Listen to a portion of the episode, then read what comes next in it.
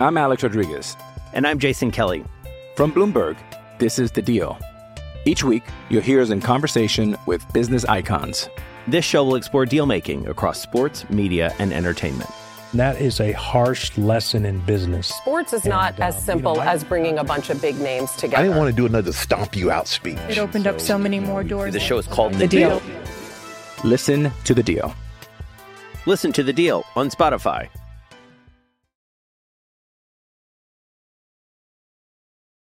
Welcome to All Steelers Talk, your home for everything Pittsburgh Steelers, presented by allsteelers.com. What is up, Steelers Nation? Thank you so much for jumping on to another episode of All Steelers Talk. I'm Noah Strackbein, joined every Friday by my main man, Derek Bell. Find us on youtube.com slash All Steelers Talk and subscribe anywhere you get your podcast today.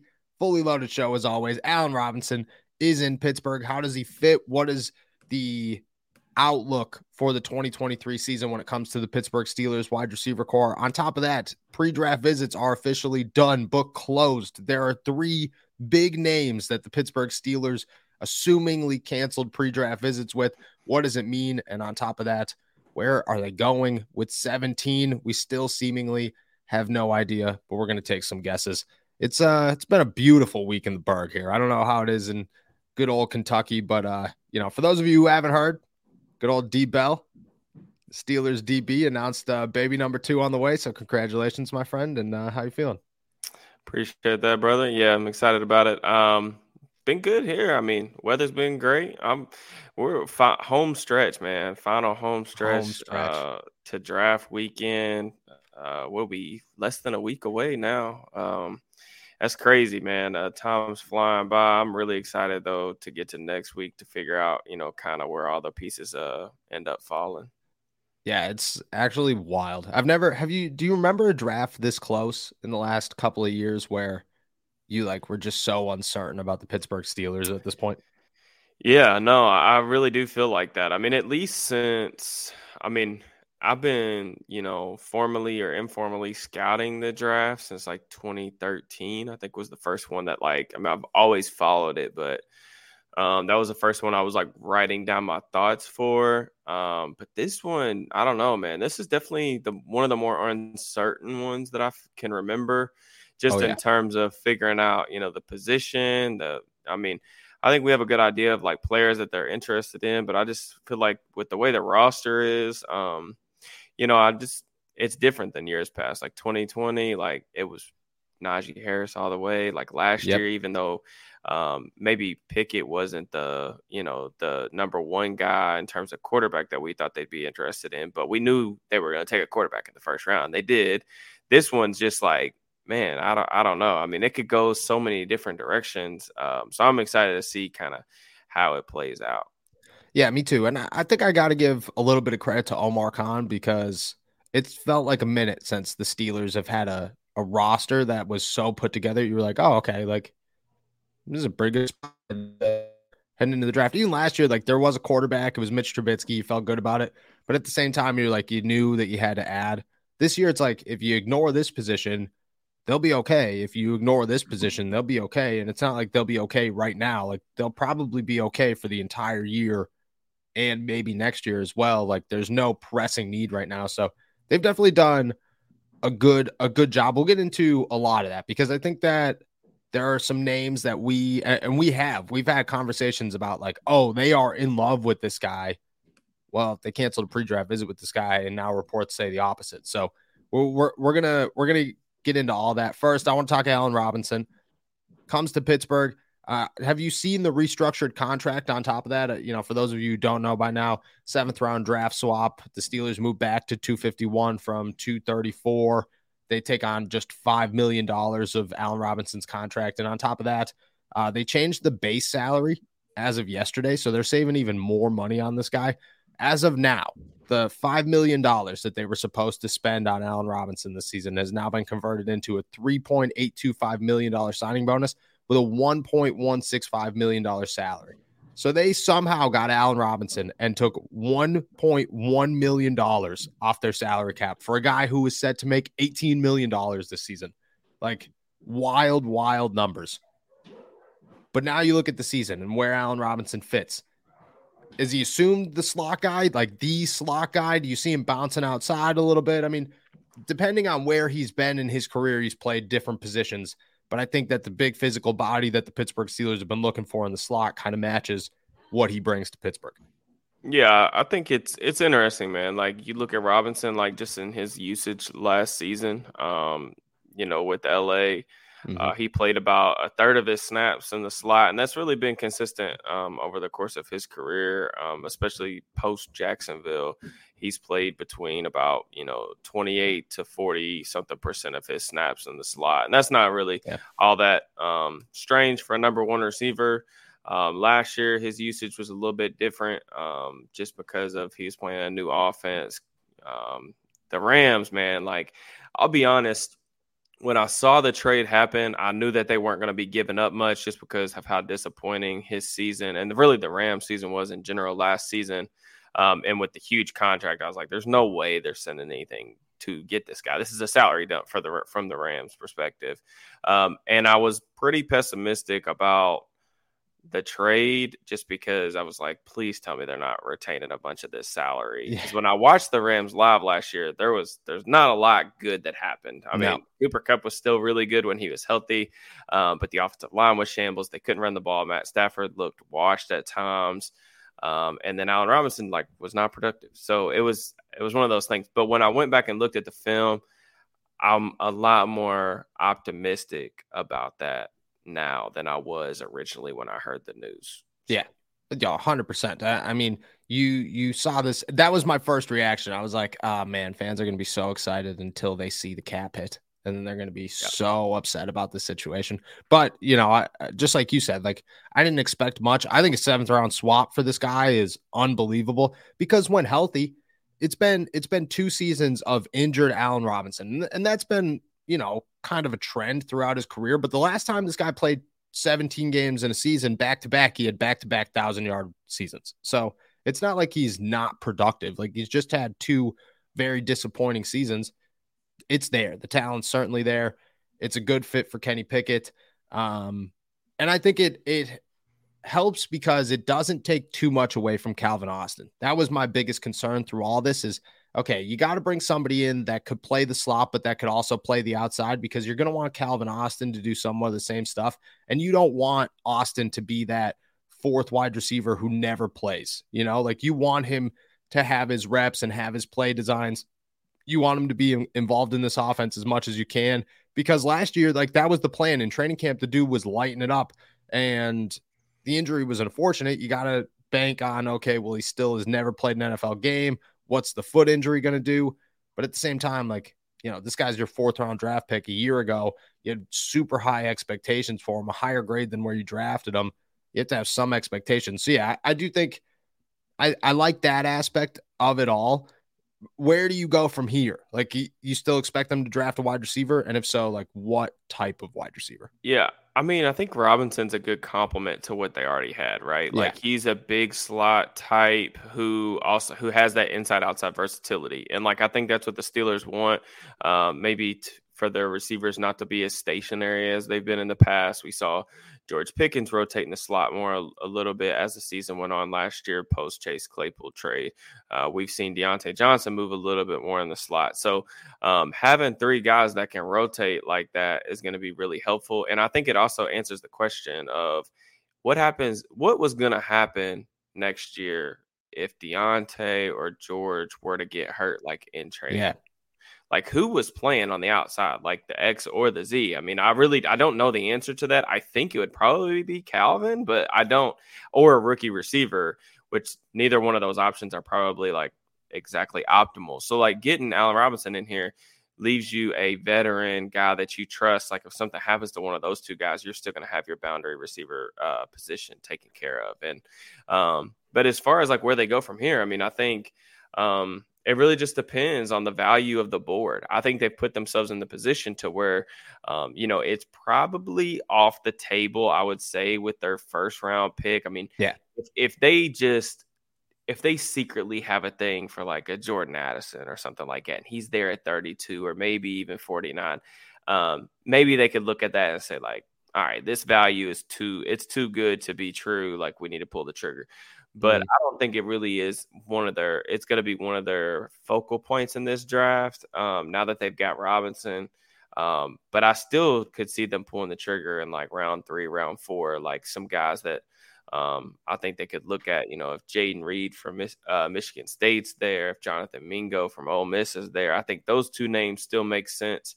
Um, or maybe they take like a, a late flyer um, on, on a on a specialist like uh, Ford Wheaton or somebody like that. So True. I, I don't want to completely rule it out, but there's definitely bigger needs than receiver now on the roster for sure. Yeah, hundred percent. And I mean, I'm with you on. I think 32 is an option depending on who falls because I don't know where Jordan Addison or Zay Flowers or any of these guys going to go. You don't follow the notion of ESPN just Mel Kiper just hammering the fact that the Steelers are drafting Zay Flowers. That's weird to me. dude the the second time was weird. The first one i was like okay you know like a shot in the dark. There's a connection there. I get it. The second time i was just like he's just really trying here. Like there's something had to change they did. They traded for allen robinson by the time that second draft came out. It just didn't it didn't make any sense. But i i see you. Like i, I get i get the jordan addison at 32 or zay flowers at 32 like or even like a josh downs if he's there at 49 like I, I agree. I think if their name falls to them, just like they did Calvin Austin a year ago, like they're going to put value over the position of need. And, and on top of that, I don't think that they have, like, they don't have alarming issues right now. They have a couple of depth issues, and they'll probably have to address those in the draft.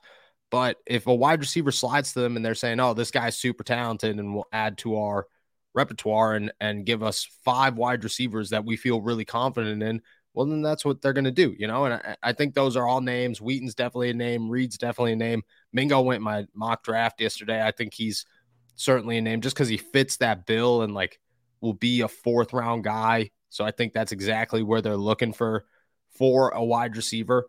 Um, are there that though? Like you look at Mingo has that in and out versatility, and he's like a bigger guy. Reed does as well, but he's you know Wheaton does, I guess, but he's a later round pick. But a lot of these kids are smaller dudes, most likely going to play in the slot in the NFL, you know, or like maybe be an X, like a Diontae Johnson type thing. But they just they they don't fit, you know, every they're not George Pickens. George Pickens is not in this draft like at all. I'm Alex Rodriguez. And I'm Jason Kelly. From Bloomberg, this is The Deal. Each week, you'll hear us in conversation with business icons. This show will explore deal making across sports, media, and entertainment. That is a harsh lesson in business. Sports is And, not uh, as you simple know, I- as bringing a bunch of big names together. I didn't want to do another stomp you out speech. It opened up so many more doors. The show is called The Deal. Listen to The Deal. Listen to the deal on Spotify. Um, so do you kind of see like, oh, the Steelers have to go this type of wide receiver? Like, do you see a cluster of one type of player this season? Yeah, I mean, we talked about it on the drive show uh, this week. I mean, Yeah, I was there's gonna a say yesterday. ton of slots. I mean, just small slot receivers. it's like I the whole this is- draft. Yeah, this is just the draft. Like if you want a 5'9, 5'10, 170 pound receiver, um, you can find one for whatever flavor you're looking for. But like I said, man, I, I think to me, a guy like Robinson with a little more size um, is a better fit when you've already got a guy, a smaller receiver like Calvin Austin. Like I think, uh, you know, we use the expression all the time of, uh, you know, building your receiver room out like a basketball team, and I think the Steelers have have done that um, to to an extent. And I just one of the things, but just to get back to Robinson real quick before we move on, but um, I just really appreciate what Robinson does near the goal line. That was something that stood out. I went back and watched three games. I did I did a video on two of them, and you know this dude was constantly beating press coverage and Really? constantly winning in the red zone. And like when you look at some of the Steelers' struggles in the red zone last year, um, you know Robinson is def- that big body, his ability to beat press um, and gain separation, kind of in those uh, tight quarters, man.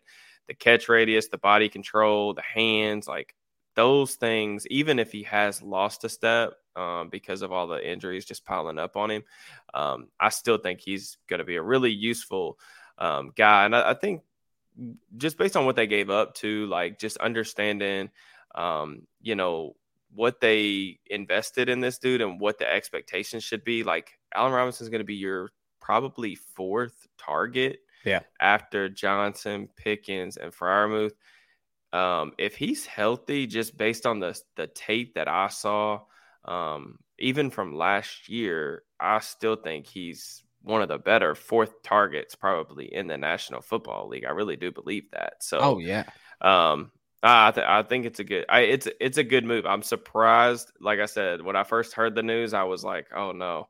Um, but I after going through the film, man, I, the film's the film, and I I, I liked uh, I liked what I saw for sure. The film is the film. I agree with you. I watched a little bit, didn't get three games in, but I do. I think Robinson's a good good fit for exactly what they were doing in their wide receiver corps a year ago. You know what I mean? To come off of Miles Boykin, Gunnar Olszewski, really that was it. Steven Sims, you know, to come into this feels, and I get it, it's April, but it feels it feels really good about the direction of the Steelers receiving corps. All right, let's talk NFL draft. Pre-draft visits are over. They brought in 27, 26 guys, somewhere around there for their top 30 visits. They had three big names that they canceled or did cancel uh, throughout this course. Dawand Jones, who has been probably the top of their list on many people's draft boards for a long time. Gervon Dexter, which you did a prediction a couple of weeks ago saying that him or Keanu Benton will definitely end up a Pittsburgh Steeler. It's looking more a little bit like Keanu Benton at this point. And then Kelee Ringo, who was probably the most surprising name on that list to not come in for a pre-draft visit after everything that they've done with him. And this the opposite end of that, you bring in Darnell Washington, Bryan Bresee, and Broderick Jones, which are three huge names, but also bring a lot of questions with them and the interest level and where they could find them as well. Let's start with the guys that did not come in. You've seen the reports about Jones saying that the Steelers were upset with him at his pro day because he didn't do anything. You know, now everybody's talking about him sliding down the board. Do you look at the Steelers and say, well, maybe this isn't the option for him? Maybe maybe this isn't the guy that we thought he was, and maybe the Steelers are over it. Yeah, I mean, who really knows, right? It's all speculation. Yeah. I mean, with Jones though, I mean they they've spent a ton of time on him. I mean, uh, just mm. they've still spent a ton of time on him, just from the Senior Bowl to the Combine to the Pro Day. Like, this is still a guy that they're really familiar with, and I, like, I want to also say like with the top thirties, like I've seen this happen before where prospects have have said that you know top 30 visits can get canceled for any particular reason. I mean, I've I know I know of a draft prospect last year that got had a top 30 visit get canceled um, because of weather. Like he couldn't get out yeah. of the airport that he was in, and then he had other visits the next day. So like sometimes it's like a scheduling thing. Um, it's not necessarily saying like the team like you know didn't bring them in. Like eh, there's a bunch of uh, factors there that can go into that decision making or um, those things taking place. So um, as far as Jones, I think they've seen enough of him. Um, you know, Kelee Ringo, another guy that they've spent a lot of time on, maybe not as much as Jones, but you know, formal visit at the combine. Um, they were at his pro day as well, so I, I, they're pretty familiar with him. Um, some of the names that they did end up bringing in, I thought I thought were interesting. Uh, you know, Darnell Wright. I was at his podium at the combine. He was basically saying that you know he met formally with 20 something teams and we we couldn't get him to say like which teams he met with but um, i thought it was interesting that he had a top 30 after andy Weidl was at um, i believe andy Weidl was at his yeah he was day um, so he's definitely like probably I think in the in the mix there at yeah. 17. So um yeah, I mean some of the names that ended up getting brought in uh were definitely uh interesting ones for sure, like Darnell Wright, Darnell Washington. Darnell couple, Washington. You think Darnell names. Washington's a real a real thing here? I don't know. So I was doing I did a I did a video with Nick Farabaugh from Steelers Now on Sunday and uh he brought up this uh possibility and it was something that I've thought about, and I think we probably talked about too, but of of drafting Washington in the second round and mm-hmm. then having basically Freiermuth just like basically yeah. just be a move type big slot. And yeah. And he could give you an upgrade as a block as a blocking uh, tight end. So I, I think it's an interesting thing. I, have said multiple times that Washington is one of the highest floor players in this class. Like I don't see how he just completely busts because tight ends with his size, even though he can improve on his technique, like his actual uh, hand placement with blocking, he's just so freaking big, so strong, and so athletic that he's going to be a weapon. Like he's gonna be a good blocker at the next level. He already is. Yeah. So um, I think you know getting him in a room, like even if he's a Marcedes Lewis, Martellus Bennett type yeah, yeah, yeah. player, he's still going to be really valuable, even if he never is. Like, I don't, I personally, after watching Washington a lot last season, I don't think Washington's ever going to be anything more than like probably a fourth option on a team. Like, I don't see receiving option. Being, yeah, I don't oh. ever see him being like a primary passing option. But like when you can do some of the things that he can do as a blocker, um, and you can put him on the field and you can dictate personnel um, anytime you want. I think that's uh, you know still pretty valuable. So a couple interesting names for sure with the with the pre-draft is it's the the later guys that we were able to you know ca- kind of catch wind of.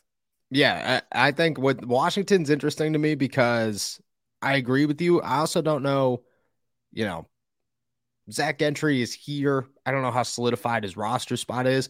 I think Connor Heyward's going to end up playing fullback slash like slot slash halfback this season. Like I don't think he's a tight end. I don't think he's like you can't line you can't line uh Connor Heyward up at a tight end against mm, you know Myles Garrett and say, "Hey, chip this guy." You know that's not going to work. He's not going to chip him. You might as well put me out there to chip this guy. I could I could see them bringing in another tight end and saying, "Hey." now we have two tight ends that we've been looking for. You know, I don't know how how that complicates things with Freiermuth, but just like you said, you bounce him out to the slot, you use him as just a receiver. I think it could work. Uh, Bresee is an interesting name. Broderick Jones is an interesting name. Um, you you don't take the we talk Jones not showing up. Ringo also reportedly not coming in here. You know that one that one has less to it because there's not like the reports about, oh, well, he didn't measure at his pro day. They're upset with that one. They still took him out to mm-hmm. dinner. But with everything that's come out, Ringo, I think, is interesting right now because Tyrique Stevenson's gaining some speed. Ike Taylor, like, you know, made that. I don't know if you saw that clip where he was I just did. like second round pick. Mm, and I was just like, oh, okay, what does he know that we don't yeah, know? I think he said, I think he said uh, a third or fourth round pick. And he said, yeah, yeah, yeah, yeah, yeah. He goes, mm, they lying. Dude. That's they my lying. guy, man. I love and, Ike. Do you think that that changes it? Like, do you think that the outlook at corner has changed for you at least at all in these last like week or two? No, I mean, I, I think the corner class, you know, it's got depth, it's got options for them up at the top. You know, yeah. I, I, would, I would be a proponent of them finding a way to double dip. I, I really, I like the uh, class. Okay, okay, much. okay. Let me let me ask you this because yeah. we have talked about that so much, and I thought about it in my mock yesterday because I had them going corner, I had them going Deonte Banks at seventeen but I I was like that I like just feel confident that they're going to take a corner at 32 or 49. Like is that what I, like is that out of the realm of possibilities here in your head? I don't know that I, I don't think that they well, I mean, I don't think it's impossible, but I, I doubt they would do it that close together. But when I say yeah. double dip, like taking one at 17 and 32 and then taking one in like the third or fourth round, or like yeah. even if it's a, a, one of those seventh round flyers, mm-hmm. like I, I, would be a proponent of that, like 100%. Um, just because I like the depth of the class, and I think it's one of the, it's probably the strongest position group um, in the 2023 NFL draft. So, um, and the Steelers, like if you just look at the roster, like Patrick Peterson, probably only going to be here this year. Levi. Wallace, last year of his deal. Wait, no, no, no, I thought Peterson was two years. Isn't it two years? And he said he wants to play those two years. We'll see if he gets. We'll there. see if he could. Yeah, yeah. 35 years old for a uh, corner. Yeah. Uh, Levi Wallace last year of his deal. Arthur yeah. Last year of his deal.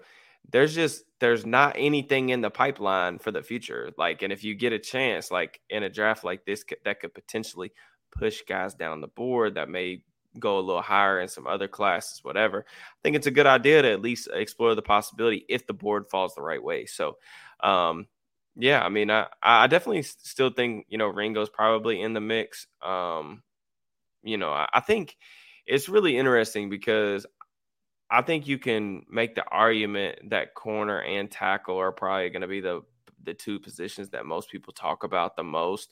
Yeah. But I, I think there's going to be options at both positions, even at 32. So like it's not like if you get one at 17, you're not gonna be able to get the other. Like there's guys that I wrote about this uh yesterday. Like there's guys at tackle that I like at like if they could get Anton Harrison at 32, yeah, or you know, I I, I would be 100 percent on board with that. Or don't, even if you were able to get Dawand Jones like in the second round as well, like those are all fine options, and it still allows you to get that corner that you really want at 17, whether that's Joey Porter Jr. or you know Deonte Banks or whatever. But um, there's gonna they're gonna have options there. I think it's gonna be interesting to see how it plays out.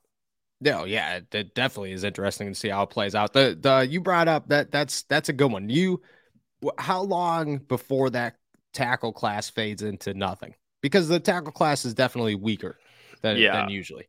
Yeah, no, I, I, brought this up the other day. Like, I think this tackle class is getting overrated, and I, I just, I, I, really do believe that. Um, I like Paris Johnson. He's he's my um, OT one. Um, I, the way I had it ranked out was Johnson, Darnell Wright. Um, Darnell Wright was two yeah. over Skoronski.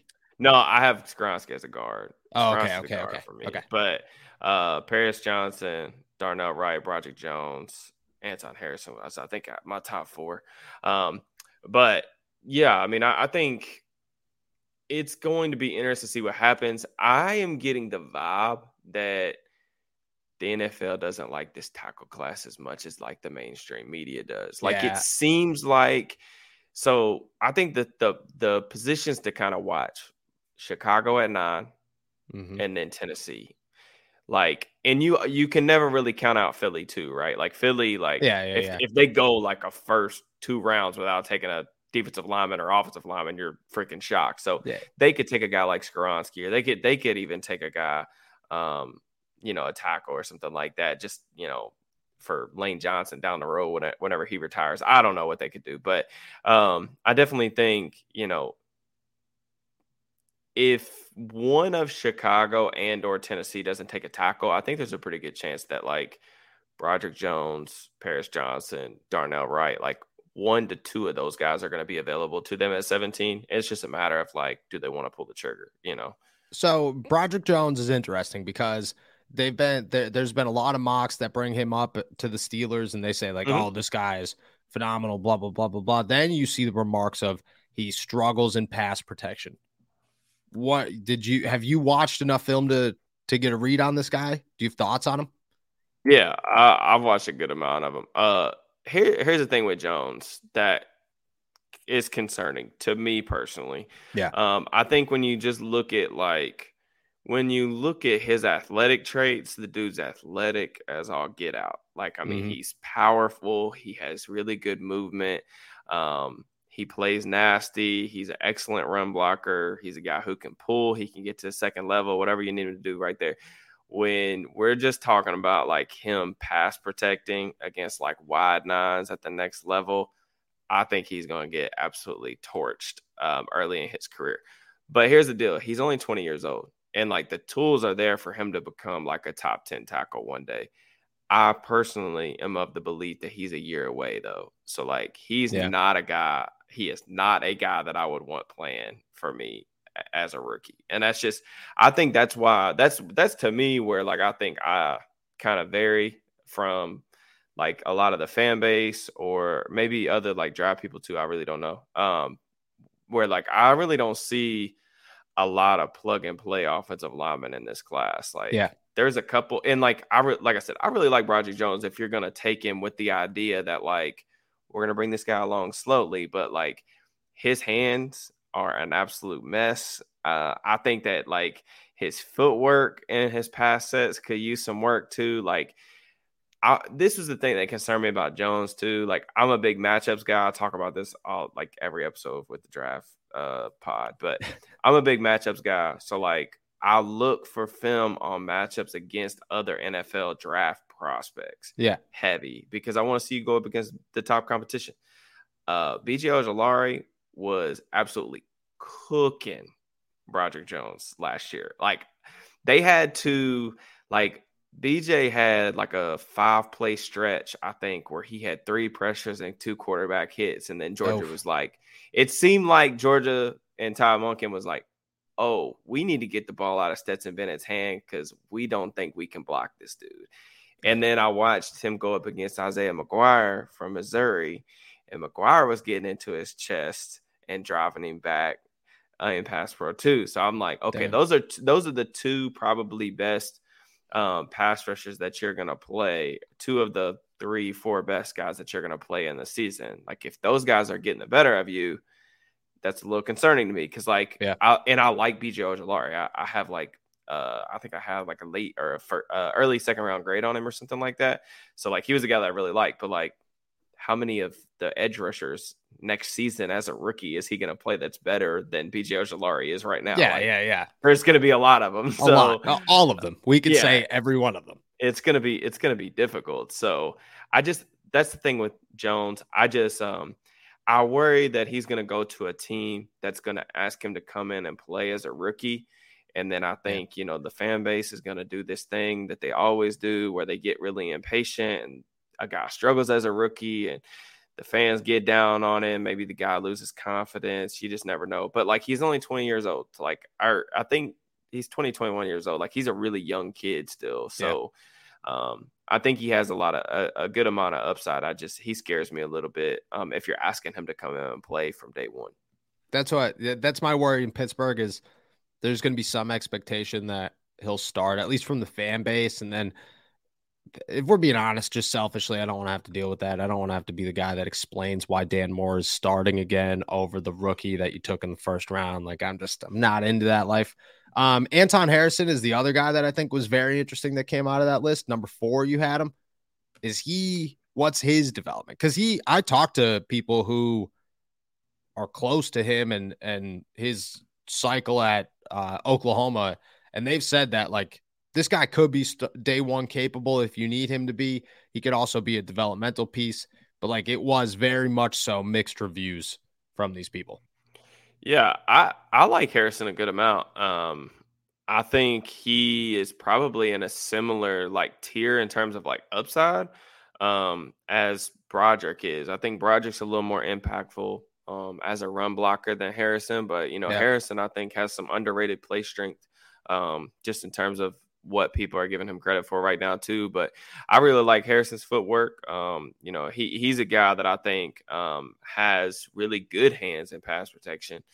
Um, the thing with Harrison, I think that's going to be interesting, is um, one of the biggest kind of concerns or question marks you have about his game is um, he played in that RPO heavy yep. Um, system at Oklahoma. There's just not like you'll watch him and he'll go like 10 straight snaps without really having to drop back in a true drop back like vertical yeah. or a 45 set. Like he's literally they're they're just play action. They move the pocket. It's rpo heavy. Like he's not going up against like wide nines where he's just having a like vertical set um you know 25 30 times a game which is probably more so realistic of what he's going to be asked to do at the next level. So playing more wide nine rushers and then having some more experience, just putting more reps on tape of him, like being able to, you know, true drop back sets um, is a question mark for him. But he's another guy, really young, really athletic. I think he's got underrated play strength. Um, love the way he uses his hands in pass pro, independent hands. He'll switch up his uh his techniques and his sets. I just I just think um you know, it, there's a little more cloudy of a, you know, immediate translation just because we haven't seen him do some of the stuff he'll be asked to do um, as a rookie. Yeah, yeah, yeah, I feel that. All right. So we just, I think we've just gone full circle here. We've done as much draft talk as humanly possible for 25 minutes. The big question, the only remaining question. We are six days away from the NFL draft. Who the hell are the Steelers going to take at 17? Or who are they going to take at seven? Who, like, if you if you had to guess, you know, like somebody who's like, "Hey, you you get this correct, we'll give you a billion dollars." 17, 32. Oh man, I want to say 49, but 49 is getting a little that's getting dangerous. I feel like at 49 anything could happen. 17, 32. You got any thoughts? Uh, if if I can hedge and pick one offensive player and one defensive player for 17. I okay. thought about this okay. when we when we were talking uh, yesterday about potential topics for the pod. The last pod before the draft, the um, last pod before. That's how close we are. Like that's I think that's the significance of this is when you texted me back last night and you were just like, "Yeah, I got no idea." I was like, "We are from when the Pittsburgh Steelers pick, and that's how well they've done at yeah. just being like, we have nothing for you, nothing at all." Yeah, I'm. I'm gonna do it. I I'm gonna be real cliche, and I'm gonna right. say the defensive pick, if I had to guess, is gonna probably be Joey Porter Jr. I saw that one coming. I I, I just think the NFL bloodlines, the yep. man, the press man skills, um, the size. You know, he tested extremely well, probably better than anyone imagined.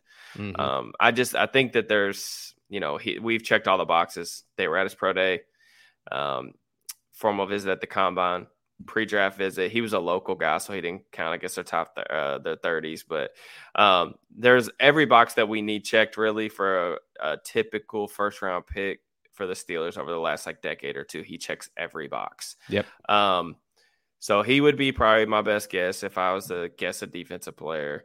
If I'm guessing an offensive player, I think that's where it gets really interesting because I don't know if Porter is going to be there at 17, but I think there's a decent chance um, the guy that I feel like most confident is going to be there at 17, I think is going to be Darnell Wright. Yeah, and I'm not, I'm not like, that probably is a little bit early for him, honestly. Like, I think in a perfect world, like everybody always says, like, trade back, trade back, trade back. Like, it takes two. Like you got to have somebody willing to. Yeah.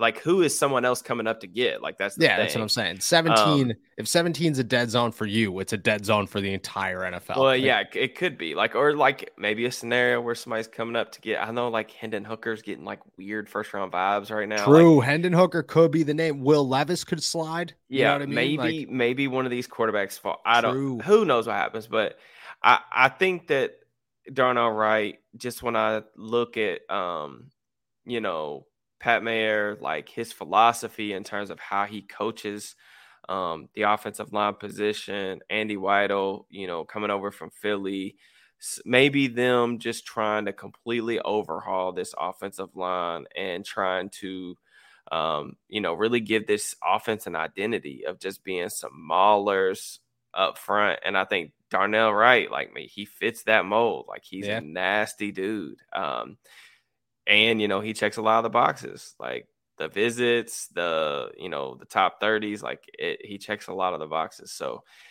uh, those would be my two best guesses I just full disclosure like i told you last night i really have no idea and this is the first time like forever like I, I really like was actually nervous because i think i've only i've written up mock drafts the last three years um, and i've only done like two predicted mocks well in, yeah. in the last three years I've gotten at least one pick right. And I really yeah, want to continue that streak, but good I luck. don't know if I'm going to be able to do that this year just cuz like I don't I don't feel as good about the round 1 um you know where they could be going. So I don't know.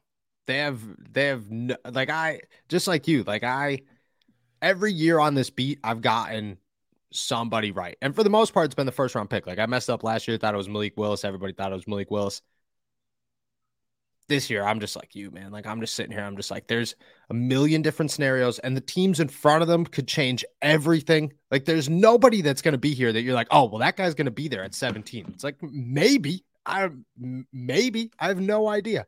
Um, all right, so my two, I'll go one on each two. I'm gonna, man, like Joey Porter Jr. is the name. Obviously, he should remain the name. But I'm with you. Like, I just don't, I have such a hard time believing that this guy slides to 17, especially if, like, if Christian Gonzalez and Devon Witherspoon go like six, seven, there's no way 10 more picks are going by and nobody's taking a corner. Like, that's just not going to happen. And I mean, maybe Deonte Banks passes these guys, but I, I don't, I don't know. I don't know. Um, Joey Porter Jr. is probably the name. I'll stick with Joey Porter Jr. I'll go Joey Porter Jr. Um, I'm not going to go Darnell Wright. I'm not going to go an offensive guy. I think the other guy is possibly possibly Bryan uh, Bresee. I think that I think that he's checked off all the boxes. You know, he matches that entire alignment. The Steelers have liked this guy since day one. there were like reports when the Kelee Ringo thing started to like really gain some some steam. His name was out there too, like in that group of these are the two guys that the Steelers love, and we kind of just like ignored that one and just stuck with Ringo. So I think he's a possibility there at 17. Plus, I think he's going to be there at 17. Like he's really the only guy that I'm like, well, he you know he fits the value of 17. He'll probably be there at 17. There's just no like where are you going to play him? Are you going to draft a guy at 17 to come off the bench behind Cam Heyward and Larry Ogunjobi? And what if like what if Cam Heyward just plays forever? Because at this point, that's a real possibility. You know, I don't know when he's going to retire. 32 gets very interesting. So say they go both scenarios again. This is how we'll wrap this up here. You you draft, say you drafted Joey Porter Jr. or Darnell Wright at at 17. Who's your guess at 32? Mm. Uh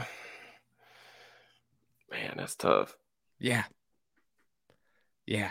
so tough. I, I don't know. I, I, can't really think about who they would take at 32. Like I said, I, I personally, if, if they could get Anton Harrison, if he was still on the board at 32, yeah. I, I would be 100% on board with that. Um, if they you, just swapped those positions. Um, do you think that, uh, because I, I think the other way around here is probably Tyrique Stevenson at 32. Possibly. Yeah, he would be a name on day two. I think I personally haven't watched. I've watched like three games of Stevenson. I think 32 is early for him. Early, but, like at the beginning of this, he was like a 42. Like he was like that Julius Brents range.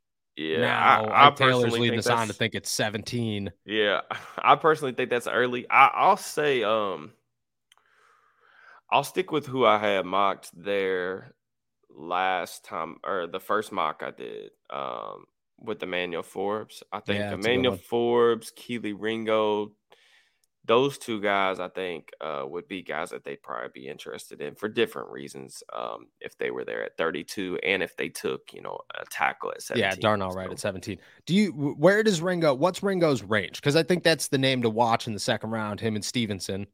What's their like? What's their range in your eyes? Like, where do you go? Will they be there? Do you think they could be there at 49? Mm-hmm. Uh, maybe. I Ringo's I, a tough one. Yeah, Ringo's a tough one because just I think that it'll just depend. You know, he's a guy that needs a lot of uh, technical development, like little mm-hmm. stuff that needs to change with his technique. Um, it's I, I don't I don't think he gets out of the top fifty because guys built like him with that type mm-hmm. of production that are 21 years old, that just though that type of profile typically goes in round one. Yeah, I was gonna um, say if this was and it's not like class, the tape was top 15. It's not like the tape was bad either. Like yeah. even um I broke him down to uh, a lot, but you know, even like when he gets beat on a play, like you can easily point to why that is. Um he yeah. does have some deficiencies. I think he's a little bit tight um, I don't think the change of direction skills are very good either. But in terms of like just being a bully and a linear athlete, the dude can fr- freaking fly. Like I, I, don't think he, I don't think he knows how fast he is, honestly, because he plays like he runs like a four or five. Um, yeah. Even though he's clearly a four three guy. Um, yeah. Even in pads. So, um, yeah, I, I don't know. I I would be kind of surprised if he was there at 49, to be honest, though. Yeah, 49 is uh, an interesting spot for me because just like you said, like I could think I could see both of them gone, but I also could see like 32 where they're stuck with a dilemma where maybe a guy like Flowers or Addison is sitting there as well. And they're like, oh, well, we did really like these guys. They probably carry more value at 32 than the other two. It's interesting. It's interesting. We are literally six days away. We just had a full 25 minute conversation about how the Pittsburgh Steelers, we have no idea where they're going in the NFL draft. That's interesting. That's that's a very exciting time. I will say this before we head out: the whole Jalen Carter stuff. Um, I did a little digging, hit up a couple of people, you know, that I know floating around the top ten, and the vibe is not. Actually, I got somebody who laughed at me, um, who said no, no shot. Um, the vibe is not that the Steelers are going to have an opportunity to draft Jalen Carter, so we could scratch that one off. Unfortunately, it just feels like he's going at five. That was the thing. Is it was just like if he's not gone at five, everybody behind them will be shocked. And then I talked to, you know, I talked to somebody with the bear who covers the Bears, I should say, and you know they were a little uh they're definitely I, I don't know i don't know how to i don't know what the right word was but their response was just like well they'd have to give up the house to come up to nine and i'm like i don't think you know who omar khan is or what they did to the bears the last time but okay you know i get what you're i get what you're saying here um so i, I think we could rule that one out which just makes everything I think so much more difficult. So much more difficult. Draft night's going to be excited though. Next time we talk, there will be a uh, there will be a 17th pick, which is super exciting actually, and we'll be talking about 32. And chances are we're both totally wrong because that's you know that's typically what happens here. But that's what's fun about the NFL draft. With that, we're heading out of here. Thank you guys so much for jumping on to another episode of All Steelers Talk. Make sure to subscribe to us on YouTube, youtube.com slash All Steelers Talk. Check us out anything anywhere you get your podcasts and check out all of mine and Derek's work at allsteelers.com. Also, go su- subscribe to Derek's YouTube channel, Steelers underscore DB. I will be back on Monday with Steven. Enjoy another beautiful week in the Burgh. Peace.